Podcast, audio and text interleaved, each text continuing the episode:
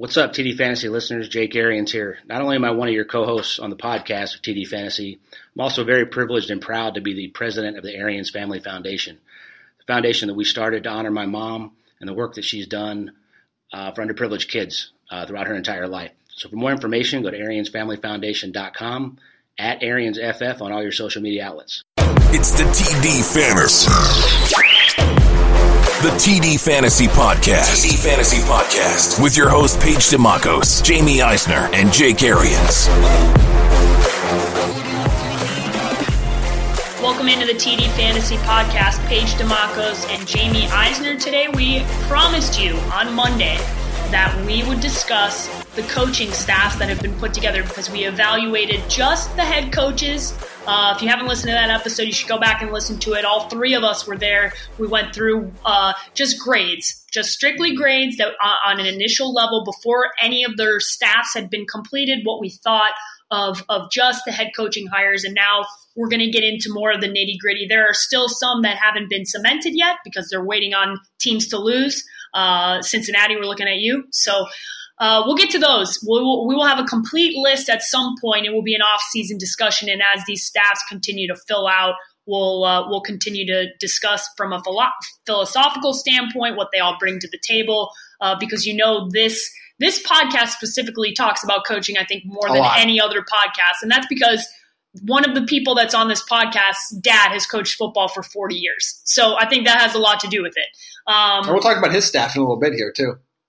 Yeah. Oh, we definitely got to talk about his staff. There's there is a lot to talk about and digest in that staff. Uh, and talk about as as I've said, you can call me biased, but when you talk about putting together a full staff, it's hard to look at that staff and evaluate that that wasn't the best in totality that was done uh, this off season for for those teams. What we are going to start with today is Gary Kubiak was initially reported to be the Denver Broncos offensive coordinator. Apparently, there was some differences of philosophy.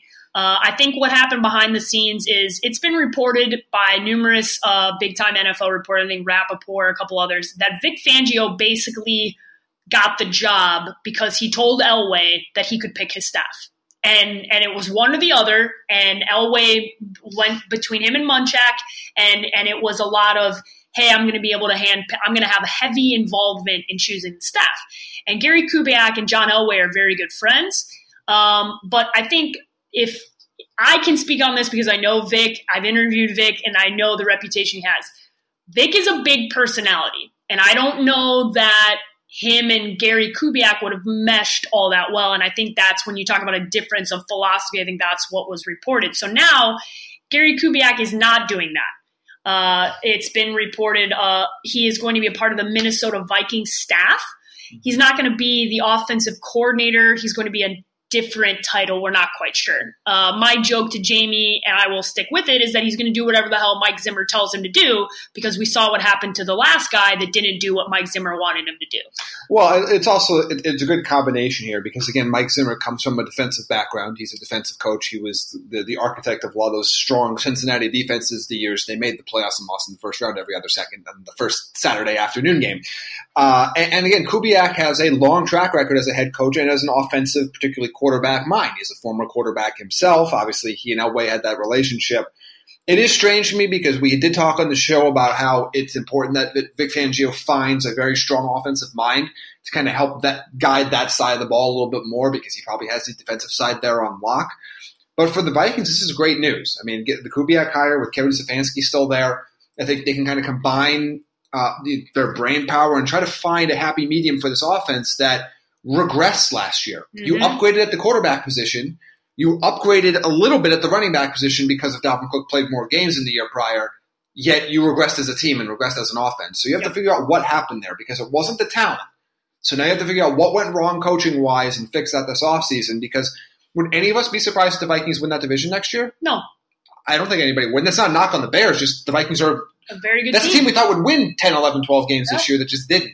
So uh, to me, I really like that hire there. I think Kubiak can still coach. Was, the only question with Kubiak was his health. It wasn't his ability to coach. It wasn't no. his ability to get the most out of his players on the offensive no, side of the ball. Definitely not. It was the ability? Can he stay healthy, or will, will he be healthy enough? Because he had. I mean, we have to go back and remember. We heard we hear the term health scare a lot. Kubiak collapsed on the field. Yeah, no, it was very like we, scary. we, we have seen very scary moments. So again, first and foremost, we hope we hope his health is at the point where he can he can handle the stress level of being whatever an offensive assistant or assistant Yeah. head coach, whatever they end up giving him that title. But I think that's a great hire for the Oh, Vikings yeah, and for for the. Broncos.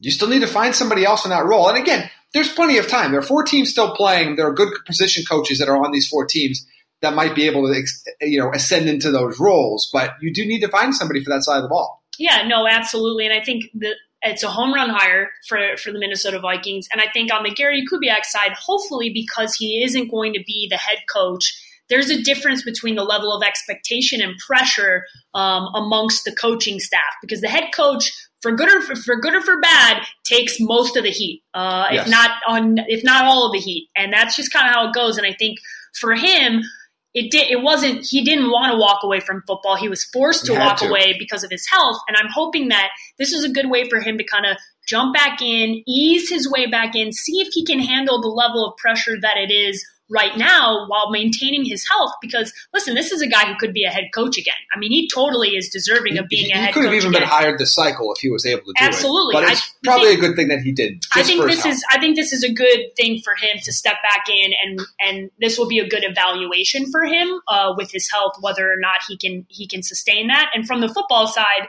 Gary Kubiak's a hell of a coach. This is Yeah. a huge upgrade, like you said. I echo everything that you you already said. And and listen, Minnesota cannot really get any worse on offense than they were last year. I mean, it was There's too much talent on that team on both sides of the ball to be barely over 500. yeah. Like I'm, no, I'm sorry. Like he, it was not it, and and to not be able to score points the way that they struggled um, with this season as somebody who obviously watches this division very closely and i watched this team up close and personal on sunday night football in chicago they could not move the ball at all. And i know the bears defense was incredible but it's i mean the, in this division they struggled against everybody and that is a problem if you're going to want to be the caliber of team we thought they were going to be.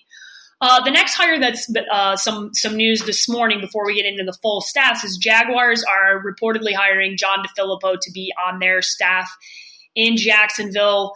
Listen, Jacksonville, you can connect the dots a lot. I joked with Jamie off the podcast about connecting the dots with Nick Foles, Yeah. mostly because they need a quarterback. Yes. But uh, this this makes sense for a lot of reasons because John DeFilippo was the quarterbacks coach in Philadelphia when Nick Foles and and Carson Wentz were there during their Super Bowl year. Just less than a year ago. It seems like it's been I a know. couple years since because of where John DeFilippo, how Mm-hmm. he's risen and fallen so quickly. Um, but this is a good this is a good hire for Jacksonville, in my opinion. And listen, they can't get any less innovative on offense. So it's the expectations are not very high. No, look, the, the Jacksonville has a lot of problems on the offensive side of the ball. Their quarterback situation's a mess, and they know it. Their running back situation's a mess right now. I'm not sure Leonard Fournette is long for that Jaguars team. He could play the whole season there, but they also they maneuvered his contract in a way that they want to get rid of him. They can very easily without a lot of penalty for it. So it, it's going to be extremely interesting to see what they do there. This was a completely lost season, and that's putting it kindly for what Jackson for Jacksonville. Yep. But again, that defense, which did not play up to its expectations either. I mean, I know we focused a lot on the offensive side of the ball and their struggles this year, but that defense did not live up to expectations. And by the way, Jalen Ramsey's still talking.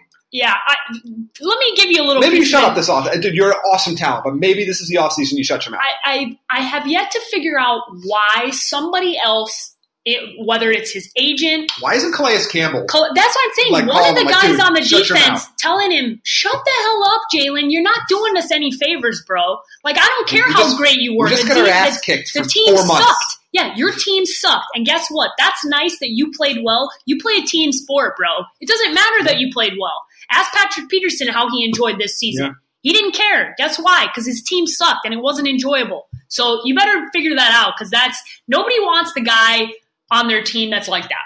No. I don't care how talented you are. They want you want to win football games at the end of the day. It's not fun to lose. They're all competitors. Yeah, and so we'll, we'll see what happens there. Look, that's a team that could turn things around quickly. I don't think that division that division is stronger than it was at the beginning of last year because Andrew Luck's healthy now, and we see what the Texans can For do. But it's also a winnable division. That's a division you can win with ten wins. I still don't think Bill O'Brien's a good enough coach to get the maximum talent out of that team. I, I, I until proven otherwise, Yeah, I think that it. I think that team is the ultimate wild card weekend. We're out every year. The wild card. I, I want to give a shout out to uh, another podcast, around the NFL podcast, and I believe that they use this term. Uh, I always, I always refer to it as the Cincinnati Bengals spot, which is Yeah. the, the, the it was the early Saturday game. But the team they always a they oftentimes played and lost to were the Texans, so they, they call it uh, Teximus.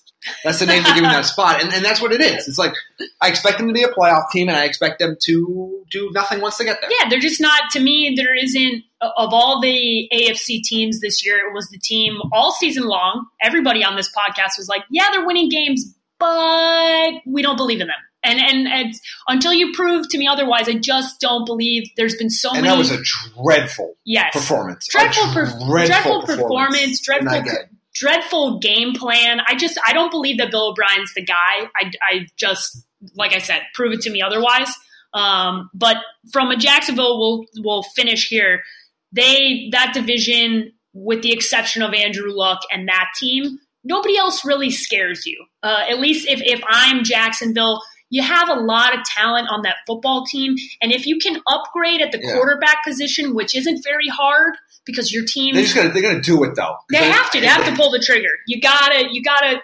I would do whatever it takes to get Nick Foles. Whatever They got to get takes. something. They got to get something because you, you're win. You still have a Super Bowl window. and Yeah. it's weird to say for a team that didn't win that many games last year, but your defense is still set up for a short, and a very short Super Bowl window. You're paying a lot of players on that defense a lot of money.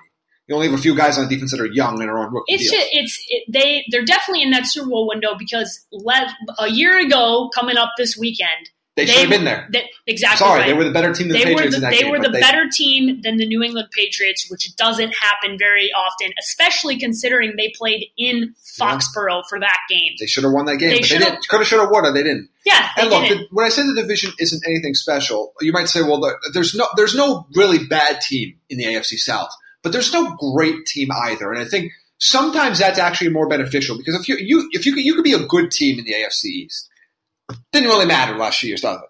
You could be a good team in the in the NFC West. Well, that's great. The Rams are there. There's not a great team. Well, nobody in that division may. Everyone in that division might win seven or more games next year, but they're all going to be in that like seven to ten range. Yeah. That division is winnable, even for the Jaguars. It's winnable, but not if they come back with another year of Blake Bortles. They can't come back with the same No. roster. They No. just can't. No, it's he's not. Blake Bortles is not good enough to win a Super Bowl. He's just not. He's not a good enough Not good enough to quarterback. win He's not a a good enough. division. Yeah, I mean he. I know, that- I know they, did it, but they like pieced it together last year because their defense played at such an extraordinary level. It's really hard to consistently have that level of defense. You're talking to somebody who knows it all too well. It, the league is set up for offense to succeed, and you have to have. I'm not saying great defense can still win, but you have to have at least average offensive play. You can't you can't throw away the football, and that's what Blake Bortles does way too often for that team to be successful. And I think that that's a key point too. Is you- you're looking at a team that you've seen great defenses win Super Bowls, but they win Super Bowls with game managers. They win Super Bowls with quarterbacks that don't make mistakes. Yeah, Joe Flacco, Trent Dilfer in those seasons, Yeah. right? No, and, and Joe Flacco, that playoff run wasn't a game manager. No, Joe he was Flacco great. a very uh, that was, was the best month I've ever seen Joe Flacco Yeah. play. But you think of the Brad Johnsons of the world, you think of the Trent Dilfers of the world, you think Yeah. of the Jeff Hostetler's of the world. They didn't throw you the ball Even- two or three times a game. Even the year the Bears didn't win the Super Bowl, what got to Grossman, the Super Bowl, yeah. Rex Grossman. I mean, that's he he did enough to make sure that the defense, because you knew the defense and the special teams were going to score well, and that's the other thing too was that the Bears special teams. I mean, that, that's a Excep- fact too. exceptional, exceptional. But if you have two phases of the game that are great, you just need the other face to not be bad. One more thing I want to rant on before we end the Jacksonville comment because we talked about special teams. Yes. Somebody made a very stupid comment on the air during the Patriots Oh, uh, the Patriots game. They said Cordarrelle Patterson was the best kick returner they've ever seen. L O L. As a L. coach. L O L. Um, no, no. For some, he's not the best kick returner in the league right now. No. And oh, I'm sorry. Does Devin? Did Devin Hester die? Yeah, I'm sorry. That's Did like, Dante Hall? Did I mean uh, I'm sorry. Deion Sanders? I know. I know that I'm. Brian Mitchell? I mean, did all these guys just? I mean, come on. I know that I'm obviously biased. Desmond Howard? but Devin Hester, the year The year that the Bears went to the Super Bowl, Devin Hester's the greatest game returner I've ever seen, and I will not hear period, otherwise. period. End of sentence. He is. I I have pushed Hall of Fame level for him because he impacted He. If- so if- if- many games in his position. If we're going to put did, kickers and punters, Correct. spe- special Thank team you. specialists in, Thank we you. should have. Devin Hester changed the game like no other player ever has. ever.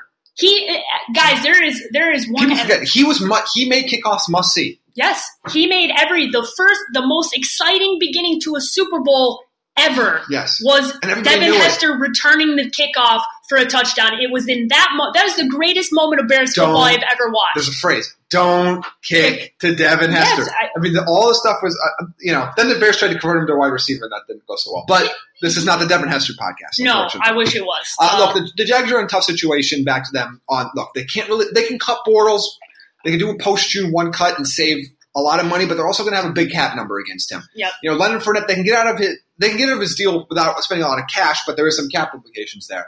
They're just going to have to figure something out soon because they're already a few million dollars over the cap next year. Yeah, you have a couple big decisions. You got to figure out what you got to. I know that Leonard Fournette and the Jaguars already met. You got to make sure he's healthy, and you Yes. got to make sure he's going to play. He can't have this like Jake questioned his manhood, and for good reason because it was slight slight injuries that usually guys play through. And listen, I don't know what's going on with him. I can't. No, I don't want to can't- I can't. speculate. But you, you also have to look at the situation because there's a bigger picture here. And there's the way his LSU career ended. And Yeah, look, I never criticize a player. You're not getting paid. No, So if you you don't want if you're banged up and you don't want to play and you have a multi million dollar payday coming, I, I am I am pro sitting out bowl games. Yep. I'm pro all this. Yep. Get your money yep, because if you tear your ACL yep. I'm I'm like. Bryce Love, Yep. you tear your ACL, all of a sudden you've lost all these millions of dollars you're never getting back. So I, I am full. Get your money, but you Different. still have to look at the big picture of the way his LSU career ended. And the way his NFL career has been going. It was the same knock on Jadeveon Clowney before this past year, where he really looked like a monster this year Yeah, was like, okay, you took it easy, you sat out, and then you come in the NFL and you're hurt all the time. yeah. Like, I mean, so uh, you have to factor that in. Even if I am pro you doing that move, it is a factor in your career long thing. There's, to me, I always, I still think Leonard Fournette is overrated. I agree. I said it coming in the year. On a per carry basis, he is nothing special. He's a battering ram. He can take a lot of carries per game, and that's and that's great. You can use that. But from a pure just overall talent perspective, he's not one of the ten or fifteen best running backs in the No. league, and he's not going to be. no, He's a starter caliber running back, yeah. but he's not this overwhelmingly special player that was worthy of a top five pick in the draft. No, and maybe you figure out a great running game with him and TJ Yeldon in tandem, and you've seen TJ. Yeldon have tons of success in, in Leonard Fournette's uh, absence. But I think that that system works if both guys are healthy. I think you Yes. figure out how to do the two running back system where, as a fantasy owner, I say, eh, stay away Yeah, from in an early draft pick. But from a football perspective, it makes a lot of sense. Yes. Uh, let's move on to the Arizona job. Now, they do not have an offensive coordinator. We already talked to you about Cliff Kingsbury and our thoughts on there, and a lot of it was riding on who he was going to hire on his staff. Yes. Now, offensive coordinator Jim Bob Cooter has interviewed, Interviewed for the for the job. I think that would be a great hire. I love Jim Bob. I think he's a great offensive mind. Um, and I think it would be a, g- a good tandem of Cliff Kingsbury and Jim Bob Cooter. And they're, they're, not the same, and I, but there are similarities between the way Josh Rosen plays football and the way Matthew Stafford plays football. I think they're they're close there. And, and then I know that the comp that Jake always comes up with Jake Cutler. There are Yeah. there are very similar, Very similar cut from similar cloth. Yeah. Um, and so I think that would be a strong hire for them. Obviously, I, I didn't like the idea of hiring like the Texas State coach. No. Like, to me, I'm like you, you have to be careful going that far outside. You have to. Here's the, the thing. You uh, of okay. You got the the head coach, the OC, the DC, and special teams. But for this purpose, we're talking head coach, offensive and defense. You hire Cliff, okay, who is a question mark, and I'm being nice. Okay, Yes. I'm being nice here. He's a very pretty question mark. It's a, a very pretty question mark. Okay. So for me to like this staff, I needed to see them go out and get guys who are proven guys, not Texas State guy who I've never heard of. I need offensive coordinator who has experience, who's proven that he can win, and defensive coordinator experience. Now, on the defensive side, I like the hiring of Vance Joseph. Yes. He's been a head coach, okay? Not terribly successful as a head coach, but he's been a head coach. I we're to talk about that because this is a theme here. Sometimes, because I've seen a lot of people react on, on social media this negatively across the league. Just because you failed as a head coach doesn't take away your career's worth of work. No, absolutely not. And we're going to talk about a couple guys that failed miserably as head coaches, but I think are awesome hires in coordinator positions. For sure. Like just because you had one, and look, we'll talk about. The, he's not a guy we're talking about right now because he's not hired. But like a lot of people are like laughing whenever Mike McCoy interviews for a job. Look, that was a brutal start to the year. Yeah. Mike McCoy has a number of years of being sure. very damn good and working with good quarterbacks like Peyton Manning and Philip Rivers. Yeah. I mean, so working under Ken Whisenhunt, and I mean, they're all. So sometimes we forget and we look at these guys like, oh, they had one bad year or two bad years as a coordinator, head coach. Like, all, all of a sudden they suck now and they don't deserve to coach. It's it's a very weird mentality people outside of the football world have. I, I try this. and I always have this analogy when I talk to my friends. I go, I would hope that if you, you know, my dad's worked 30 years in, in, in his industry. I would hope that he wouldn't be evaluated on his single worst year. Yes, I, I, I, especially if he goes back a job. yeah, I, I, Sure, I, you, if you hired Steve Wilkes to be another head coach right now, I would say I don't understand what you see. no, but Hire Steve Wilkes, Steve Wilkes to be your DC in Cleveland makes a ton of sense. absolutely, We'll talk and about I that in a think, bit, but and, you know, and I think the same that's thing with Vance Joseph. that's where Vance Joseph to me is he can help Cliff with a lot of the stuff that he's not going to be used to because being a head coach at Texas Tech is a lot different than being a head coach in the NFL. People, a lot more expectations, Yeah. a lot more stuff that you have to do that He's he's not used to doing. Okay, thank you very much. Uh, especially considering he was at his alma mater. Okay, so he didn't even get the full experience of what it's like necessarily because you get a little bit more leverage. in the different worlds. yeah, it's just different. Which could be a good thing for Cliff. Yeah. Again, I don't. I mean, it could be good. There, there, there are positives and negatives to being a head coach in both systems. For sure. Listen, at, I will stand by this. This is exactly what I've said. It was high risk, high reward. I didn't agree with the high risk because you already just came off the high risk job. Okay, that's why I, I wasn't a big fan of this. But they can salvage what I think could be a good staff if they hire Jim Bob Cooter or another offensive mind who's smart alongside Vance Joseph. I think. Listen, Vance, do what this defense does best. Yeah. You have a lot of good pieces there. The the moral of the story is don't take a defense that wasn't broke and try and fix it. Yeah. Okay? The defense was damn good in Arizona for a long time.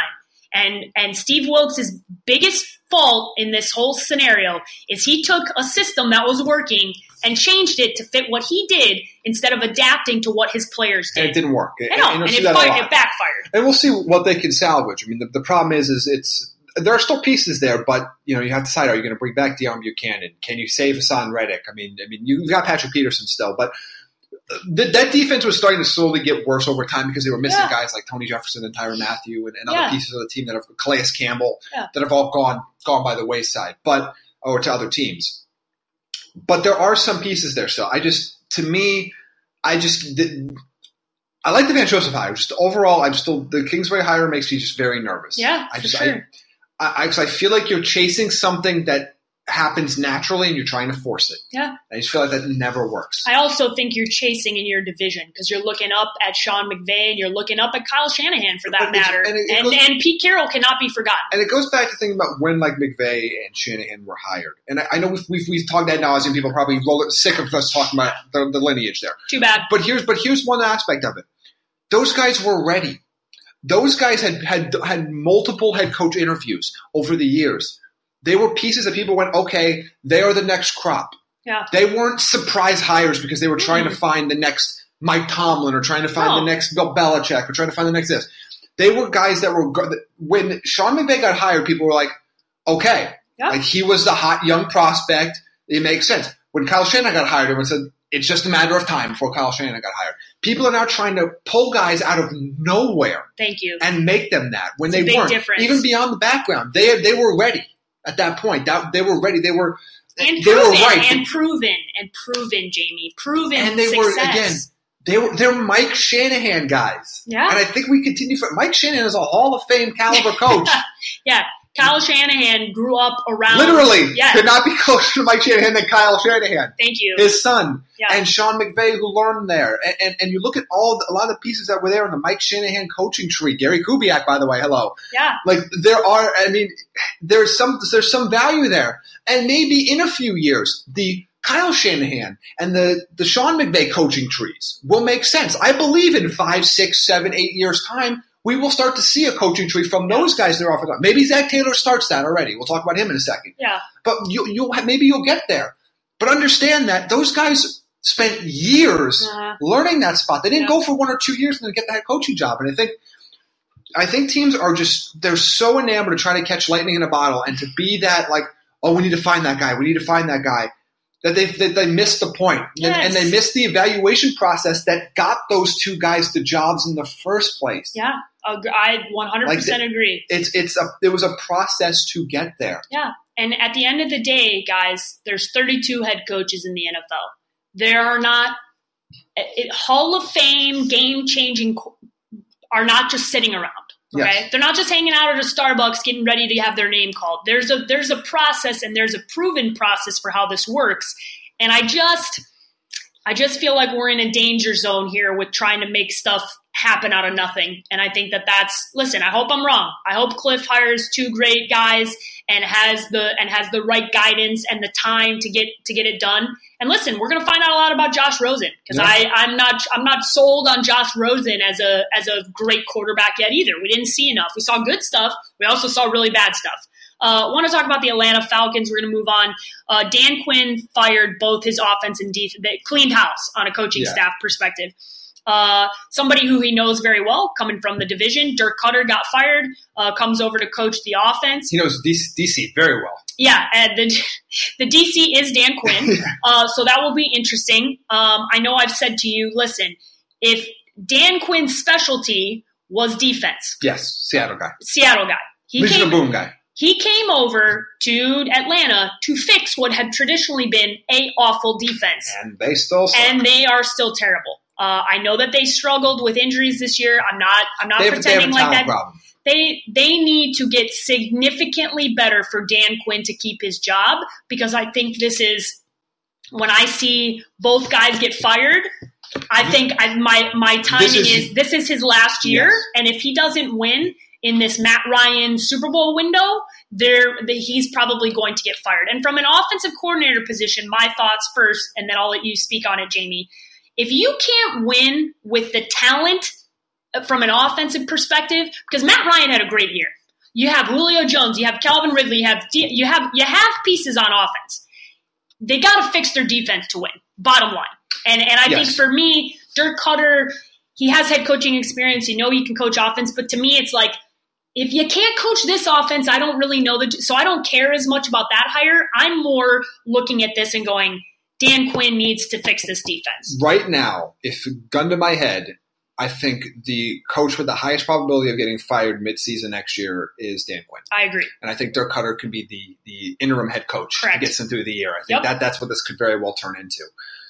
That defense in Atlanta has been bad for a while. They only have a few pieces that you truly like. You obviously love Deion Jones, one of the best linebackers in football. Yep. But they don't have enough pieces elsewhere. That Mhm. defense is not talented enough. It's not that they've underperformed. They don't have the talent. They No. aren't good enough to be a top half of the league defense. No. And with the way that offense, how good that offense has been, again, you added Calvin Ridley this year that really helped boost them. You, you will presumably get Devonta Freeman back for the whole season. You might not have Tevin Coleman there, but you have Devonta Freeman and Ito Smith and, uh, and Hill, and pieces. you've got you've got pieces on that offense. But you've got to be able to stop somebody in that division. You have strong offenses in the Saints in that division. Carolina, when they're clicking as a strong offense, like you, Tampa Bay's offense Yeah. is was already good and is going to get even better. Better. now. And they have their own defensive problems they have to figure out. And We'll talk about them in a little bit. But you have to be able to play some defense to stop these guys. You have the offense that you have a playoff caliber offense. You have Absolutely. arguably you have a Super Bowl caliber offense. hmm You We've seen it. but you've got one of the worst defenses in football. Yeah, you're not going to win your division. At the end of the day, you're not going to beat the Saints, and Carolina's going to figure it out. I, I think they're going to get. healthy, If Cam's healthy, you're going to have a you're going to have a better Carolina team. Oh, wait, that's a oh- fun offseason story to pay attention to. Yeah, and oh by the way, Tampa Bay made Yeah. tons of changes, and and, And offensively, and offensively, we're top five in nearly every category. They can't stop anybody in their division. Yeah. that that that's the biggest problem that they have. That, and look, I don't know if gonna be able to figure it out because you can fire all the coordinators you want. That defense didn't get any more. There's no more talent on that defense now than there was six months ago. Now we'll see how they draft. We'll see what they get in free agency, but. I'm not sure scheme is the problem there. I just think they're not very good. No, and I would tell you that to ask Dan Quinn to have the same success he had with Seattle, The, the please look at the players that were on that Seattle defense. You're at the talking about the in, the entirety of that Seattle defense when they were Super Bowl team. The across, they were Pro Bowl level at literally every, you Have position. Michael, you have Michael Bennett up front. You have Bobby Wagner. You Earl had Thomas, your entire- Richard you Sherman. three uh, quarters of your secondary, and then whoever they decided the second corner was. I mean, Michael Bennett. I mean, they had th- that entirety of that defense. My favorite thing about the. Legion of Boom was like that random cornerback that they just kept having to put, put there Yeah. that counted. Like it was Brandon Browner for a while and Yeah. Byron Maxwell of like, Yeah. yeah. this guy sucks, but the other three guys are awesome. So, So they, get, they get all coming together. Yeah, it didn't matter. Again, talent matters. Coaching matters. Talent matters. They both matter. Yeah. Like I think that part is always like sometimes it's so easy and it's so easy to look at teams and go like, why aren't they doing well? Well, both of these things have to mesh. Talent and coaching have to mesh. And this one, I don't think it's a coaching problem. Doesn't No. mean he's not going to get fired for it. No, But he's responsible. I just for think the talent the level on that side of the ball is as great as they've been at finding talent on the offensive side, which they have been. Yeah. I mean, the you know trading up for Julio Jones, which everybody killed them for at the time, was an awesome decision. Yeah. Calvin Ridley, who Looks I like- killed them for at the time, was an awesome decision. Yeah. They found running backs at different parts points of the job. They've done a really good job on that side of the ball. They just haven't been able to come even close to that on the other side. Yeah, and I think if your offense is clicking on all cylinders, you just need it's very much like the Saints. You don't need to have a top 10 defense. You just can't have a bottom 5 defense. That's what I always say. You can't be one of the worst defenses in the league. You just gotta have to be, average. Yes, and I guess and the concern is, or you have to play up to it because Kansas City had one of the worst defenses Correct. in the league, but they didn't play like that last week. Do Yeah. they play like that on uh, uh, this coming weekend? We'll see. Yeah. But No, if they do, if they play like a bottom five defense on Sunday, they will lose. they're not going to the Super Bowl. guaranteed. 100%. If they if they play like they played in some weeks, they will not win that Yeah, I mean, we'll do, we're going to do our prediction show with Jake on Friday, but, the, but, but to me, is that you just you can't have any unit on your team that is an anchor that is dragging you down. Like they're not all going to be great, no. but you just can't, can't, be have one bottom, that's you can't be bottom 5. whether it's your running game, your passing game, your pass blocking game, whatever it is, you just have to be. You can't have anything in the bottom five, not necessarily statistically, but just in the moment, Yeah, 100%. or else you're you're screwed. Yeah. Uh, listen, Cincinnati, we will talk about at a later time because Zac Taylor is, by all accords, going to be the head coach here, but he currently has a job and cannot take He's this job. Yeah, Um, and we will not know who's going to be on his staff. Have to give a shout out to my guy Zac because he's a Nebraska guy, so I'm happy for. I'm happy for him uh, if he gets this job. And, and I'm- he's a better example of like the the McVay coaching tree because Zac Taylor's been talked about for a while, and, and again, and, and I know that might feel like a weird like distinction that I'm having, but Zac Taylor has been what Sean McVay was not quite to that same level, but for a few years Yeah. now. Where there's at least it's, it makes logical sense to me that he is getting a head, co- a head coaching had- opportunity this time because he's been interviewing for those positions and has steadily graduated his position over the last Sure. half decade. That one makes more sense to me than the guys that just took a picture with Sean McVay at like a fan fest one time. oh And again, boy. I'm not saying it's going to necessarily work out. I don't know if that's going to work out or not. There's a lot. Cincinnati has a lot of issues on for sure. team, a lot And, of and. Zac Taylor is going to be in for one of the weirdest scenarios from a coaching perspective. But if anything, we've learned it's that listen, Marvin Lewis kept his job a lot longer than everybody thought. So maybe he's going to get enough time at that job Yes. to, to get who he wants and what kind of system he wants and a healthy Andy Dalton because his team looked good when Andy was healthy. it, it just- can it can look good. Yeah. I mean, I- mean, their offense has shown flashes at times. The one thing I do, I do think is important to talk about Marvin Lewis, just very briefly, because we because I forgot to do it when he got fired.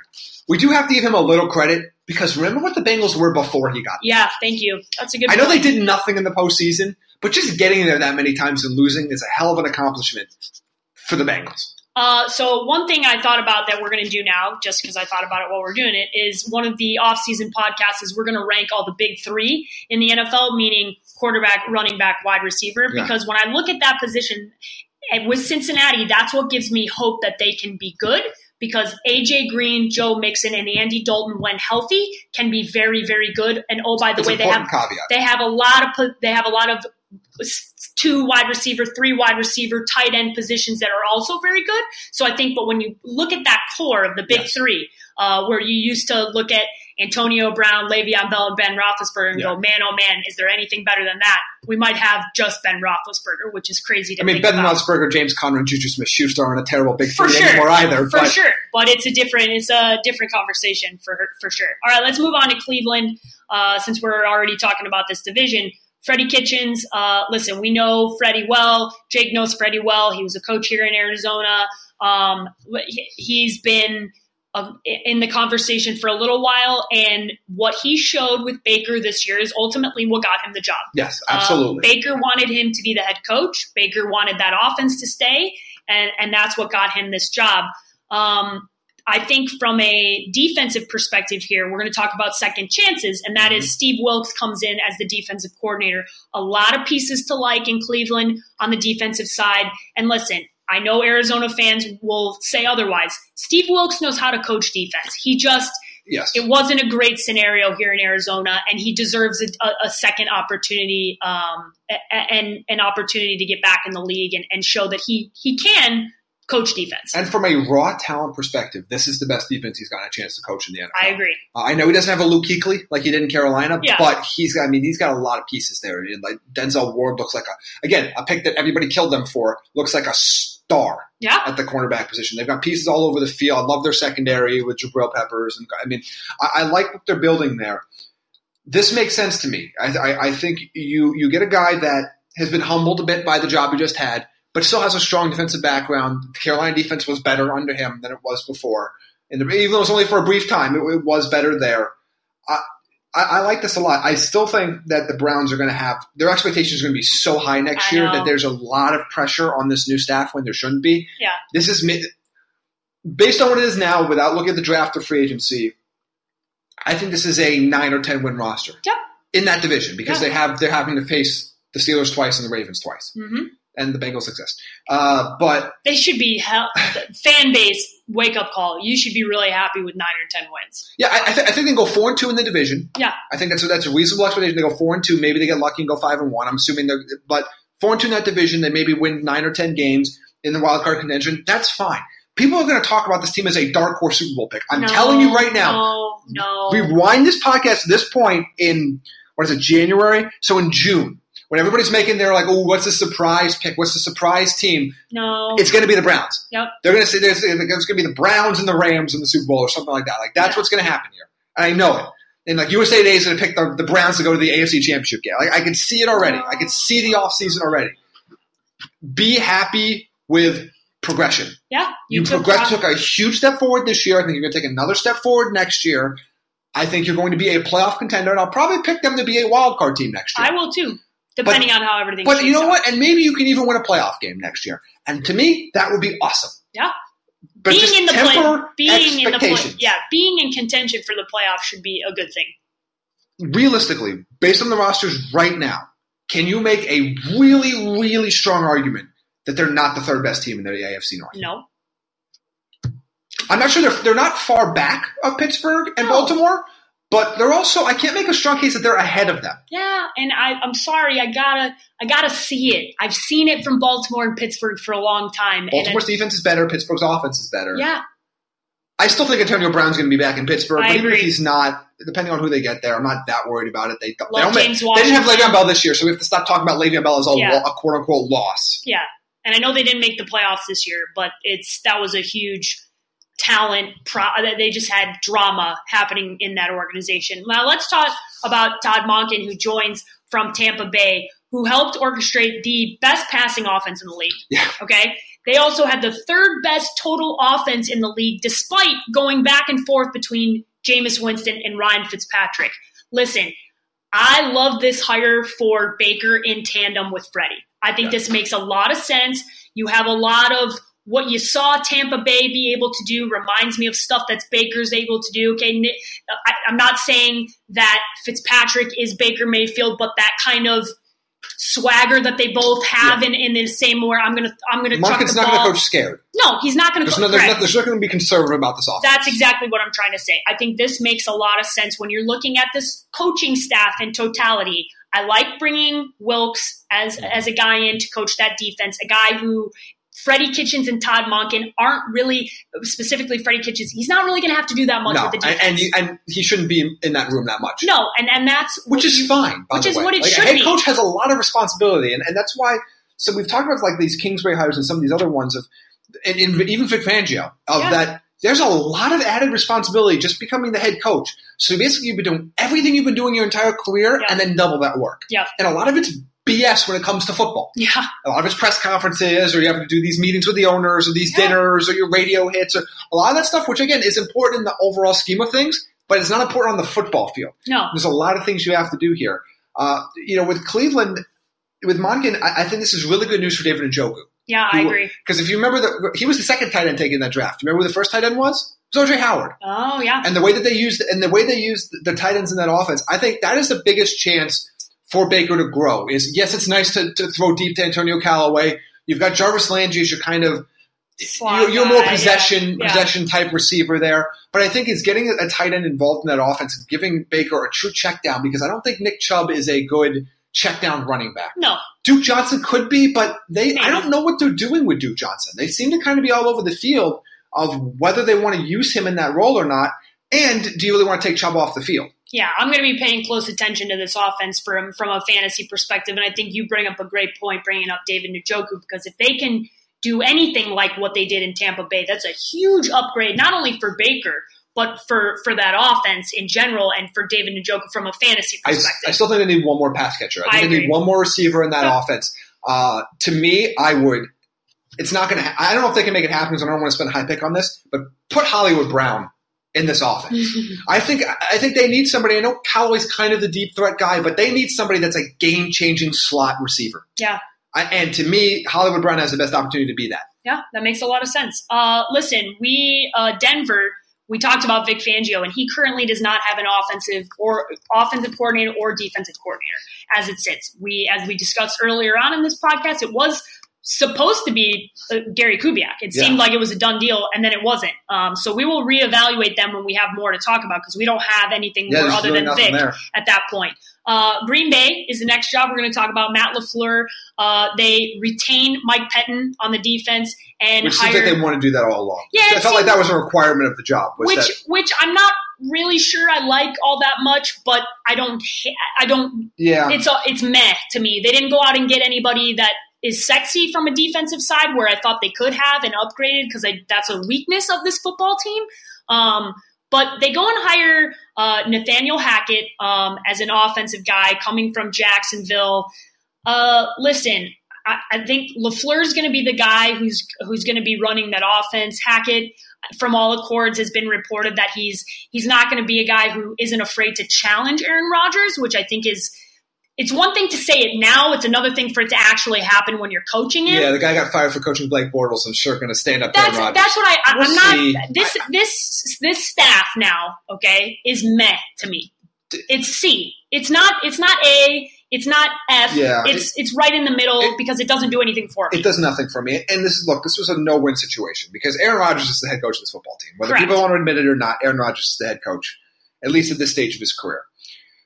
You have two guys that are very unproven at that offensive side. Like Matt LaFleur to me is again, I- he could be something, but I don't know. no, I feel like this Like, was yeah. I don't feel like last year was a great judge of what Tennessee could do because again, I don't. I, his Mariota was hurt, and again, I think Mariota is a very limited starter. I know Mhm. Jake thinks he's a starting caliber quarterback in the league. I don't. Yep. I think he'd be a very solid backup. Um, matter of opinion there. Nathaniel Hackett had his struggles in the Jacksonville offense before getting fired this year. So to me, I from just a based on what I've seen the last couple years, this doesn't do much for me. But I also know that Aaron Rodgers is going to run the offense Aaron Rodgers wants to run. yeah. And I, so Get ready for a Green whatever. Bay. I, I, I don't. That I I thought that this job was worse than what Packer fans thought it was. Oh, definitely. okay? Packers fans think they're they're a playoff team. Correct. And this, the hiring that they made and the staff that they proves my point. It wasn't an attractive job for a lot of people. It wasn't a job that everybody said, "Yes, I get your your you're coaching Aaron Rodgers, but not much else." The That's it. expectations are now. through the roof. Like I like some of the pieces they have on defense in two to three years, but at that point, what Aaron Rodgers, what is Aaron Rodgers going to be in two to three years? What is Yeah. his health going to be like in two to three years? I think I like from a front office standpoint, I like what they're operating with now more than five or six years ago when the team wouldn't sign a free agent. Yeah. They didn't they didn't draft particularly well. They're starting to put pieces in place. The problem is I'm not sure they're going to get to the caliber they need to be in time for Aaron Rodgers' window. Yeah. Maybe they are, but Aaron Rodgers still has a massive injury history. Yeah. He's And- not, and, I know everybody, and I've seen this on Twitter, is is comparing it to what Drew Brees is doing at his age and what Tom Brady's doing at his age. Drew Brees had one injury. Tom Brady had one. Yeah, both those they're guys had not- one, literally one injury. Tom Brady had the ACL Yep. on the hit on that on that hit, and Drew Brees diving for the end zone to try to win a playoff game got his shoulder destroyed. Yeah. That's it. But that was it.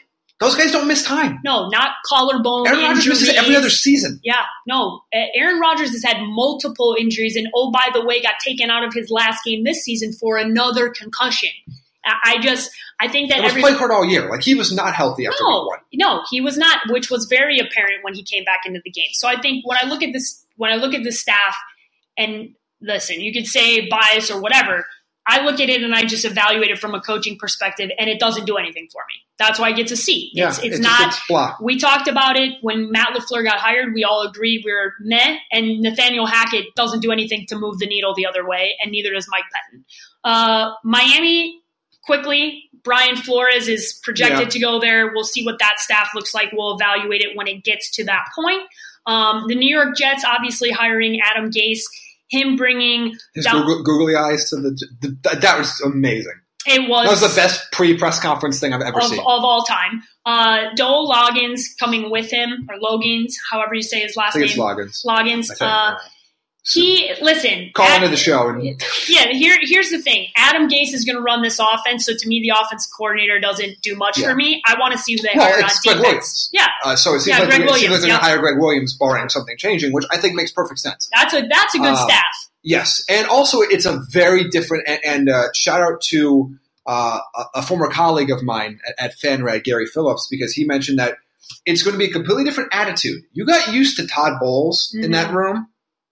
All of a sudden, Yeah, you're going to get somebody that's not going to be nice, is not going to try to be like, hey, he's not going to sit there and put his arm over your shoulder and coach you up. He's going to curse you out. yeah. No, we've seen Gregg Williams. So, and, by the way, they're both excellent defensive minds. Just they have different philosophies of how they get there. Gregg Williams is not is not shy. He's not going to be the I'm trying not going to be the father figure that's going to you know say okay let's go over what you did wrong here. yeah, He is going to curse you out, and he's going to do it on the sideline. He's going to do it wherever he's going to do it. So, but he's a good hire there because Yeah, I is. think. I- don't hate the Gase hire as much as everybody in New York seems to hate the Gase hire. but it's New York. I knew they were going to hate no matter And, what and I understand, like, I look, and and I, we're good friends with Kyle Crabbs from Draft Network. Yeah. he's a Dolphins fan. He's not a fan of Adam Gase. He watches the Dolphins religiously, so I do take his opinion because he watches the Dolphins closer than. Well, hell, I'm not going to watch the Dolphins that closely Yeah. anymore. But uh, since I since I moved out of Miami, but I still think this is a decent hire. I I, like what they can do with Sam Darnold. I think there's enough pieces there. Again, they add a couple pieces on offense, and I think they're in a really, really, really good shape there. Gregg Williams hire is the perfect piece there. They're different personalities. They can handle different rooms.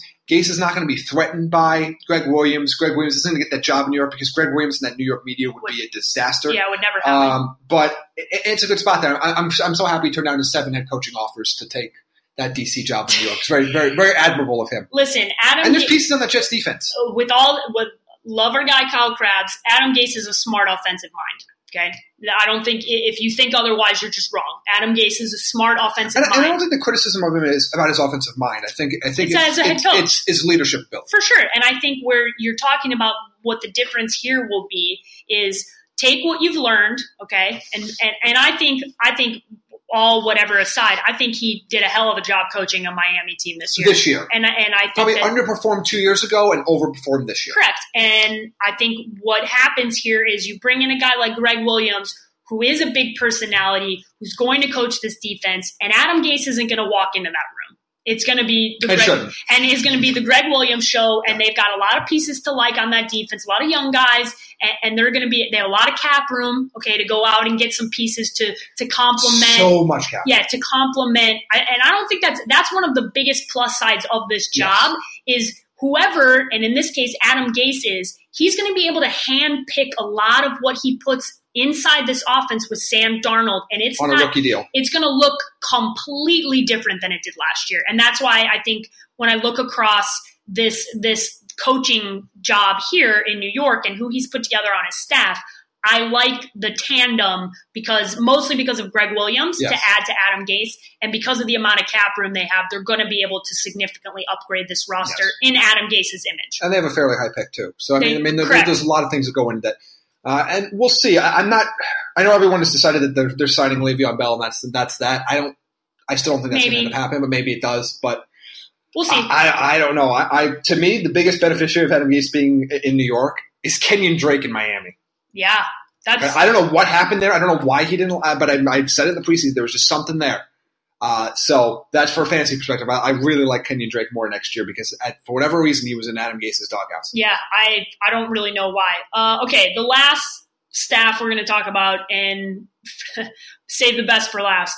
Uh, Bruce Arians obviously gets the head coaching job in Tampa Bay, but alongside Bruce, Todd Bowles takes the defensive head coaching uh, assistant head coach here. Okay, uh, he's going to be the defensive yeah. coordinator. Byron Leftwich is going to call the offensive plays. Pass coordinator off, and yeah. oh, by the way, Harold Goodwin is also going to be on the staff as the offensive line run game coordinator. Uh, so you bring all these guys in together, and you have a hell of a staff for a yes. lot of reasons. One, Todd, although he got fired in New York, can coach the hell out of a defense. And yeah. if Tampa Bay has one weakness, it's the well, defensive it's, side of the football. It's a massive weakness for sure, and they're going to have some room. Keith Armstrong, by the way, too. We should mention special teams coordinator. Yes, well. yes, it's it's a great staff that they've put together. Uh, Bruce is not going to be calling the plays as of now. He's going to let Byron have that job, but has said if I need to, uh, I will. I saw Bruce over the weekend. He's as as excited as I've seen him in a long time. He looks like himself. He's super pumped up about yeah. coaching Jameis. Uh, it's it's really I'm excited to watch this football team because I know we already saw. I already just mentioned third in total offense and the best passing offense yeah. in the whole league, and they went back and forth between quarterbacks. So we know the offense is going to be good. Yeah, they got to get better on the other side of the football, and, and, need to find a way to run the ball. Whether it's with Ronald Jones, whether it's I, I don't think Peyton Barber is anything more than a complimentary piece, even though he did run hard the last half of the year. Uh, I don't know if Ronald Jones is going to be anything. We'll, see. we'll see what happens in the second year. Maybe they draft a guy. Maybe they sign somebody. Um, I, I, look at this and I think that this staff is the, the quintessential case of experience. Yep. And, and the ability to bring in, again, you bring in Todd Bowles, who's a head coaching candidate, just came off of a head coaching job as your DC. You bring in Byron Leftwich, who really he the offense in Arizona looked a lot better under Byron Leftwich than it did under Mike McCoy. Yes. Uh, and so I, I, like that hire there. Harold Goodwin has, has called plays before for mm-hmm. Bruce Arians in the preseason, and they know him. This is the this is the classic case of okay, everybody in the NFL is zigging and they're saying we need to find the next Sean McVay, we need to find a young guy, we need to find this. And the Buccaneers are zagging and saying, you know what, we're going to go with experience. They can bring a staff with experience. And, and Jim Jason Licht talked about at the press conference about experience and about this type of staff and family that Bruce Arians is bringing to the Buccaneers. And, they're banking on if you put a cohesive unit with all of these minds in the same room, you will have success. Yep. Now, the problem is, is they have a lot of pieces on defense. They have pieces that you like, particularly at the linebacker position. But there's a lot of work that has to be done yeah, there. No, I mean, they're they're a lot. I mean, I don't care if they're under the, the greatest defensive scheme of all time. With those with no, those they players, they're players. not a top ten defense. No, they need to upgrade their players, and I think this is another case like we talked about Atlanta earlier. You're going to have, in all accords, a top ten offense. They had one last year and they went back and forth. So they're they upgraded from a coaching perspective and they're gonna have they're gonna figure out it's gonna be Jameis. Jameis is gonna be mm-hmm. the guy. He's gonna have all the confidence. He's not gonna be sitting out any games, yes. and he's gonna have Bruce Arians over his shoulder. And he's very much plays a similar style to young Ben Roethlisberger. Yes, a, a, a guy that's just gonna chuck the ball downfield with reckless abandon. I know, and aside from the Super Bowl run that they that first one where Roethlisberger came in for was Tommy Maddox, who did yeah. come in for at the quarterback spot there you know, where he had that like long stretch where he almost like didn't throw an interception. But like the years after that, where he Ben's was very much a gunslinger. Yeah, mentality. for sure. That's how, that's who he is, and that's who Jameis is. And if you can tone that down just enough and get him to take care of the football just enough, okay? Because he's still going to yeah. throw some picks, he's still going to make some bad decisions, but that's yeah. that's that's going to happen. That's what you that's what you love and love and hate about him, right? Yeah. That's who he is the talent is there on the offensive side, and we've seen it. So I, I say if the offense isn't going to stay as good, if not get better. So that side of the football is fine. And DeSean Jackson might want to second, second, you know, second guess leaving there. Yeah. Now, so now, just think about what J.J. Nelson did in the Cardinals' offense, Andre Roberts, because they need that slot guy. Because again, I, I love because I want to see who plays that slot role, whether it's Humphries, whether it's Jackson, whether it's somebody else. Because you know, Godwin plays on the outside; he mm-hmm. If, if, we're trying to compare this to a Bruce Arians, I like to do these comparisons to Bruce Arians offense in Arizona. Yep. They, they need that Larry Fitzgerald on the inside because you, you have Mike Evans, who's awesome on the outside, one of the best receivers in football. Who he never really had in Arizona. No. You have Chris Godwin, who can play that Michael Floyd pre getting invested role yeah. for that team where you have a big guy that can make those make tough catches, but he plays on the outside. We haven't seen Bruce use a lot of smaller guys inside because mm-hmm. he's had Larry Fitzgerald, he's had other pieces that he's moved around there. So could, can that be Adam Humphries given the way his season ended? He has a really strong chemistry with Jameis Winston, and he showed Yep. it the last two years. Is it DeSean Jackson where you have that kind of that piece there that Bruce Arians hasn't had in a while? hmm So I, I'm kind of curious to see who fills those roles on offense. He's obviously got two two strong tight ends. Yep. One great tight end, the other one that's pretty good in the red zone, and Cameron Brate. I, I like to see how all those pieces kind of come together. They still need a running back in that offense. Yeah, they still need a definitely running back. in that offense. Yeah, and and we're not sure if it's Ronald Jones. That's the that's the thing. Not after the season he just had. No, and listen, I I trust Bruce a lot more than I trust anybody else to evaluate whether or not he's going to be the guy. Nobody there drafted Ronald Jones except Jason White. Correct. You know what I mean? So I don't know if this. I don't know if there's going to be any allegiance. no, and I We would have seen running backs get drafted in the middle rounds and cut within a year or two. We've seen it happen. Yeah. Not often, but we've seen it happen. yeah, listen, if if Ronald Jones is going to figure out how to be part of an offense, it's going to be under Bruce Arians, and if he can't, then he's going to be out. I, I just, I just, they need a Bruce Arians running back. They need somebody that, that can pass block and catch ball in the backfield and can hand the ball twenty times a game. Yep. They have, they have the complementary pieces Just on, the, on, one the, more. on that on that side on the running game, but they just, they just need that back. and I think that helps Jameis so tremendously. Yes. If you give if you give him a solid a solid running game that he doesn't feel like he needs to take the game over a lot, Yes. which he does all the time because I, I think a lot of the time because they don't have a running game. So he feels the need to pass, pass, pass, pass nonstop. And I just don't think long term you're going to be able to sustain that. And I think for to him to get the best version of himself, you you said it that you need a good running back that's going to fit But this the offense. reality is, is you can you can win a division with that offense. Absolutely. You can't with that defense. No. And that, that's going to be the biggest thing that you know Todd Bowles and company are going to have to figure out with. They're not going to be able to completely remake that defense in one offseason. Yeah. But they can make it a little bit better and find out how how can we get and again health matters too. Lavonte David and Kwon Alexander are excellent, excellent linebackers. Yes, they are. They're phenomenal football players that everybody should know about. You know, Vernon Hargreaves can can be a strong corner for them, but they need other pieces. And I said they need a lot of other pieces in different spots. I don't know if they're going to keep Gerald McCoy or not. He is not quite the same player he was three or four years ago. Doesn't mean he can't be effective, but they- they're going to have to figure something out because they're going to have to get pressure on the quarterback and they're going to have to be able to cover because Todd Bowles is going to send them. Yeah. So, are Yeah, you, do you have guys that in one-on-one coverage that you feel confident can shut down other receivers? And I do not have that right now. Yeah. So that's my concern. For sure. All right, Jamie, we went through all the new coaching staffs. Like I said, Cincinnati, Denver, uh, some of these coaching, Miami, were to be determined. We got to Yeah. wait and see how how they how they all shake out. And I think Jake mentioned it a couple podcasts ago that at some point this offseason, we're going to go through all the coaching staffs and rank them Yeah. uh, in, in totality. Once once they all once they're all filled out, uh, we'll we'll go through and, and and rank all of them. Jamie, any parting thoughts on today's Uh, podcast? my only parting thought is a cheap plug uh, for it. A couple new stuff this week. Uh, we're still going to be pushing out some fantasy content. I know there's not really much to talk about during the postseason, but I kind of starting to like look ahead. And, and last week it was about where you guys like Jordan Howard and Lamar Jackson because their teams are eliminated. I kind of take a look at their players and see where they should be drafted next year. Uh, this week there were two ones in particular, but then the third one I want to talk about as well uh, about Marlon Mack. And Yeah, I just his, saw it. his season with the Colts, where he ranks now. He was finished as RB 14 on a points per game basis. 14 running backs were taken in the first two rounds of last year's draft. Does that mean he's a round two pick this year? Hmm. I kind of deep dive in there. And the other one, which you're going to hear me talk about a lot in a few months when we do our QB rankings, that that Dak Prescott is a better fantasy quarterback than you think. yeah. And I mentioned it briefly in the last offseason. I'm going to bring it back up again this offseason.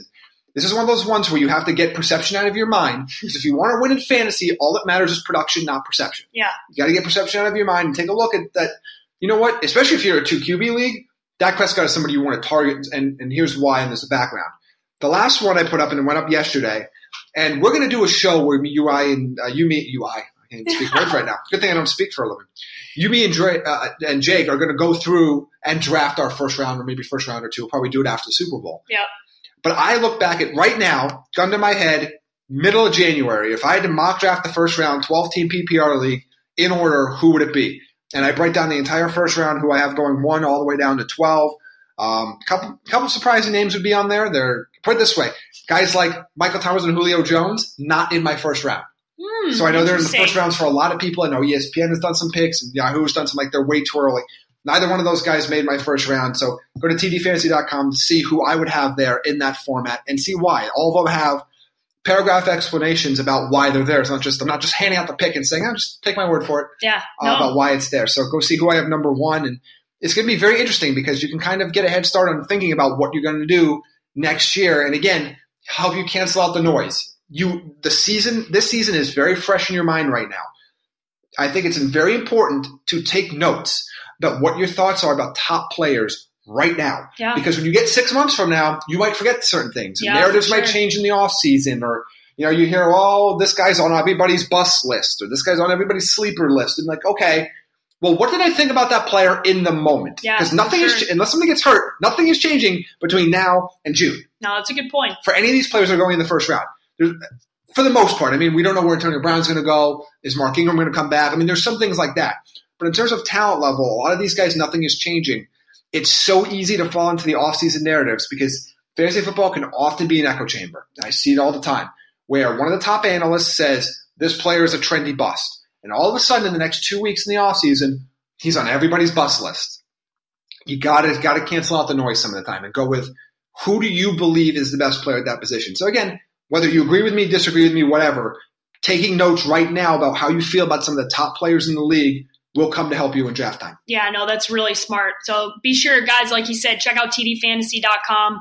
Uh, you guys can follow me at the underscore sports page with an I on both Twitter and Instagram, and be sure to be sure to follow TD Fantasy at TD Fantasy underscore on both Twitter and Instagram. Uh, and guys, keep giving us some rankings uh, or ratings on iTunes. It's super helpful for us if you guys leave those ratings because that means other people will be able to to find our podcast and it gets rated higher. So that's super appreciated. I think next year we'll probably have, or maybe in the middle of this year, some stickers or or shirts or something that we can send to people for for sending out or for giving us ratings. So we appreciate it a lot. Thank you guys. Uh, have a have a great Wednesday. Thank you for listening to Bleav. You can show support to your host by subscribing to the show and giving us a five star rating on your preferred platform. Check us out at Bleav.com and search for B L E A V on YouTube.